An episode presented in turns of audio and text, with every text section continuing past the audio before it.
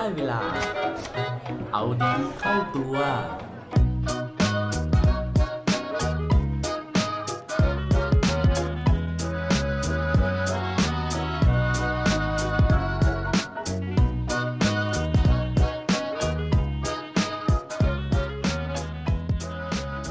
คุณมั่นใจในตัวเองมากแค่ไหนครับ สวัสดีครับ พบกับผมชัชวานแสงปรีดีกร และรายการเอาดีเข้าตัวนะครับ รายการที่จะคอยมาหมั่นเติมวิตามินดีๆด้วยเรื่องราว แล้วก็แรงบันดาลใจ ที่เหมือนเป็นการเพิ่มพลัง แล้วก็ภูมิต้านทานในการใช้ชีวิตของพวกเราทุกๆคน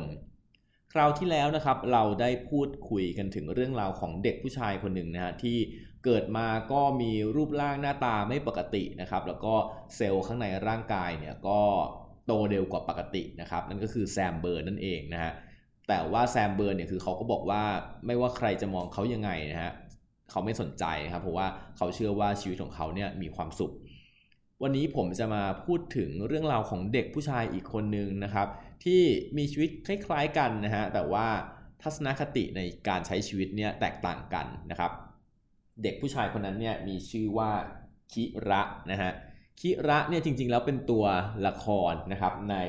หนังสือเล่มหนึ่งนะฮะซึ่งผมไปเจอมาโดยบังเอิญที่คิโนคุนิยะนะครับหนังสือชื่อว่าหินเจ็ดก้อนที่สอนให้คนขี้ขลาดอย่างผมกลายเป็นผู้กล้า โดยสำนักพิมพ์วีเลนนะครับแต่งโดยโอกิชิซุกะนะครับเขาบอกว่าเรื่องราวนี้เป็นเรื่องของการเดินทางเปลี่ยนชีวิตของเด็กชายตัวเล็กๆ คนหนึ่งซึ่งมอบวิธีคิดที่จะเปลี่ยนชีวิตของพวกเราเนี่ยไปตลอดกาลนะครับ เรื่องราวของคีระนะครับก็เป็นเด็กที่เป็นลูกครึ่งนะครับระหว่างพ่อเนี่ยที่เป็นชายชาวอเมริกันนะครับแล้วก็แม่ที่เป็นชาวญี่ปุ่นนะฮะโดยเขาเกิดมาเนี่ยก็ปรากฏว่าสีผมกับสีตาของเขาเนี่ยเป็นสีฟ้าน้ำทะเลเลยนะฮะซึ่งปัญหาก็คือว่าพออยู่ประเทศญี่ปุ่นเนี่ยทุกคนเขาผมเป็นสีดำหมดนะฮะอยู่แกเกิดมาทำไมแกมีผมสีฟ้าตาสีฟ้านะฮะทุกคนก็เลยมองว่าเด็กคนนี้เป็นเด็กประหลาด ถึงขนาดมีบางคนเรียกว่าบ้านนี้มีลูกเป็นปีศาจซะด้วยซ้ำแม่ของคิระเนี่ยก็เลยตัดสินใจที่จะแก้ปัญหาเพื่อให้หลบหลีกสายตาของคนรอบข้าง ก็เลยไปเอายาย้อมผมนะครับแล้วก็คอนแทคเลนส์สีดำเนี่ยมาให้คีระใส่นะเพื่อที่จะได้สามารถใช้ชีวิตอย่างปกติ แต่ว่าจริง ๆ แล้วนั่นมันเป็นการแก้ปัญหาที่ปลายเหตุนะครับ คือแก้ปัญหาได้แค่ภายนอก รูปลักษณ์ภายนอกก็คือว่าทำให้ดูเหมือนเป็นคนปกติเหมือนคนอื่นๆ แต่ว่าจริง ๆ แล้วเนี่ยปัญหาที่มันหยั่งรากลงไปเนี่ยก็คือว่าตั้งแต่เด็กๆเนี่ยคีระก็เลยกลายเป็นเด็กที่รู้สึกขาดความมั่นใจนะครับโดยที่เรื่องนี้มันส่งผลไปถึงเรื่องอื่น ๆ ด้วยอย่างเช่น เคสหนึ่งในหนังสือ ซึ่งผมขออนุญาตเล่านะฮะ part เนี้ยรับรองว่าไม่มีผลต่อเรื่องของการ spoil หรือว่าเรื่องของ มีผลต่ออรรถรสในการอ่านแน่นอน ถ้าเกิดใครอยากจะไปอ่านนะครับ ก็เรื่องราวมีอยู่ว่าในวิชาศิลปะครับปกติเนี่ยอย่างพวกเราเองนะฮะตอนที่เรียนศิลปะเนี่ยเราก็จะวาดภูเขาเป็นสีน้ำตาลนะครับ ท้องฟ้าเป็นสีฟ้า ต้นไม้เป็นสีเขียวประมาณนี้นะฮะแต่ว่าในเรื่องนี้เขาบอกว่าคิระเนี่ยจะเป็นคนที่มีมุมมองต่อเรื่องของศิลปะเนี่ยต่างไป คือเขาจะวาดท้องฟ้าหลากสี นะครับภูเขาก็มีสีเขียวปนแดงปนน้ำตาลปนเหลือง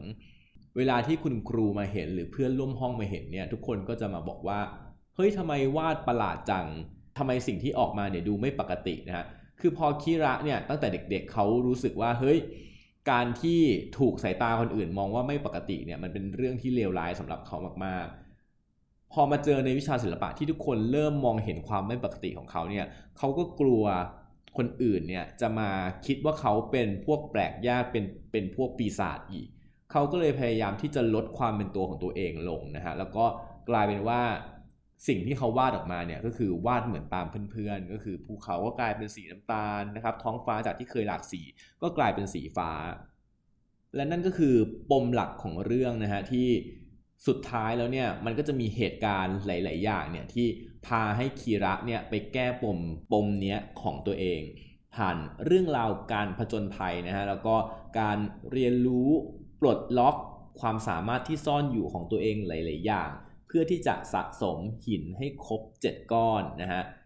โดยที่สุดท้ายหิน 7 ก้อนนี้จะเป็นตัวแปรสำคัญในการที่จะไปเปิดกล่องสมบัติศักดิ์สิทธิ์นะครับ โดยที่เขาบอกว่าใครก็ตามที่เปิดกล่องใบนี้ได้เนี่ยจะสามารถขอพรได้หนึ่งประการนะฮะ คือเรื่องราวมันฟังดูน่าสนใจที่ผมมาพูดถึงเรื่องนี้เพราะว่าหนังสือเล่มนี้มันเป็นหนังสือที่เหมือนเป็น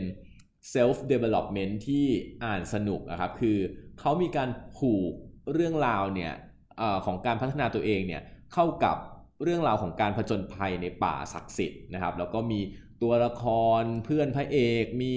ศัตรูตัวร้ายต่างๆ มาครบเลยนะฮะก็เป็นหนังสือที่อ่านง่ายนะครับ อ่านจบได้ไวแล้วก็ สุดท้ายเนี่ยเราก็จะได้ค้นพบว่าเฮ้ยหินเจ็ดก้อนที่จะเปลี่ยนให้คนขี้ขลาดเนี่ยกลายเป็นผู้กล้า มันประกอบด้วยคุณสมบัติอะไรนะครับ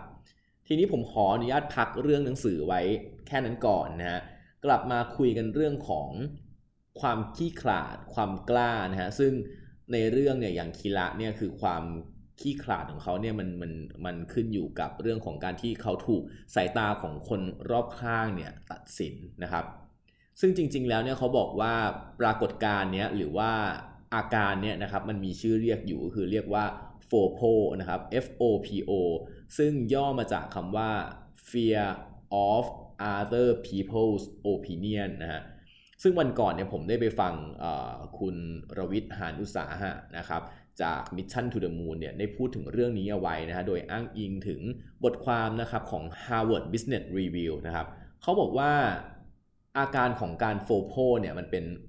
สิ่งที่ติดตัวมนุษย์มาตั้งแต่ดึกดำบรรแล้วเพราะว่ามนุษย์เราเป็นสัตว์สังคมนะครับการที่เราบรรพบุรุษของเราเนี่ยใช้ชีวิตร่วมกันเนี่ยมันก็จะมีเรื่องของการที่เราอยากจะเป็นที่ยอมรับของคนในเผ่า เพราะว่าถ้าเกิดว่าเราไม่ได้รับการยอมรับเนี่ยก็จะโดนขับไล่ออกจากสังคมนะฮะ ซึ่งสังคมในอดีตเนี่ยมันโหดร้ายนะครับ แต่ว่ามันโหดร้ายคนละอย่างกับปัจจุบันคือ มันมีเรื่องของความแร้นแค้น มีเรื่องของสัตว์ป่าต่างๆ ซึ่งถ้าเราไปอยู่คนเดียวเนี่ย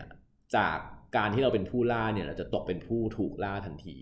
นั่นก็เลยเป็นเรื่องราวจิตวิทยาที่มันฝังมาอยู่ในตัวมนุษย์ เพราะฉะนั้นเนี่ยเราก็จะแคร์สายตาของคนรอบข้างมากๆ เราต้องการการ confirm ในหลายๆอย่าง ว่าสิ่งที่เราจะทำเนี่ยมันเป็นสิ่งที่ถูกต้องเอ่อการการที่เราแคร์สายตาคนรอบข้างนะเขาบอกว่า ส่วนหนึ่งคือมันก็ดีเพราะทำให้เราได้รับการยอมรับ แต่ว่าอีกส่วนหนึ่งเนี่ยมันก็จะทำให้เราสูญเสียความเป็นตัวเอง เขาก็เลยบอกว่าจริง ๆ แล้วเนี่ยมันมีวิธีการแก้ไขอยู่คือว่า อย่างแรกเลยครับคือเราต้องรู้ก่อนว่า value หรือว่าคุณค่าในชีวิตของเราคืออะไร คือเราต้องรู้ว่าเป้าหมายในชีวิตของเราคืออะไร การที่เราจะไปสู่เป้าหมายนั้นได้เนี่ย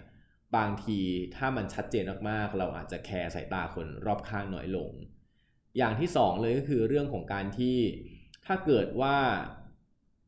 เรารู้ว่าคนที่สำคัญต่อชีวิตของเราเนี่ยเป็นใครบ้าง เขาบอกว่าให้เราเอากระดาษขึ้นมาแผ่นหนึ่งฮะ A4 พับสัก4 4ทบอย่างเงี้ยครับ แล้วก็ให้ลองลิสต์ชื่อคนที่สำคัญต่อชีวิตของเราจริง ๆ เราจะรู้ว่าเนี่ยแหละครับความเห็นของคนเหล่านี้แหละที่เราควรจะแคร์นอกเหนือจากนั้นเนี่ยจริง ๆ แล้วไม่จำเป็นที่เราจะต้องแคร์เลยนะฮะ เพราะว่าเอาเข้าจริงแล้วเนี่ยในชีวิตจริงของเราเนี่ยเราไม่สามารถที่จะทำให้ทุกคนแฮปปี้มีความสุขกับสิ่งที่เราเป็นได้นะครับ อย่างที่เขาบอกไว้ว่า don't try to please everyone นะฮะและข้อสุดท้ายนะครับ อันนี้อาจจะฟังดูง่ายสุด แต่ว่าก็อาจจะยากสุด แต่จำเป็นต้องทำสุดๆ เช่นกันนะฮะคือเขาบอกไว้ว่า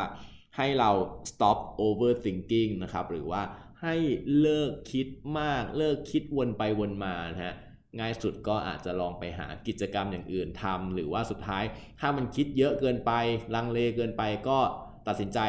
ทำไปเลยนะฮะไม่ต้องคิดมาก หวังว่านี่จะช่วยให้ทุกคนนะครับ สามารถแก้ปัญหาความขาดแคลนนะฮะขาดแคลนที่เป็น CAN นะครับแล้วก็ลุกขึ้นมามั่นใจทำอะไรบางอย่างที่ตัวเองต้องการ และปิดท้ายวันนี้นะครับด้วยโค้ดดีโค้ดโดน ซึ่งไม่รู้นะครับว่าใครเป็นคนเขียนไว้นะฮะแต่ว่าผมชอบนะฮะเขาบอกไว้ว่า a flower does not think of competing to the flower next to it it just blooms ดอกไม้นะฮะมันไม่เคยคิดเปรียบเทียบตัวเอง หรือว่าฟังเสียงสิ่งรอบข้างเลยนะฮะมันก็อยากจะบาน มันก็บานครับ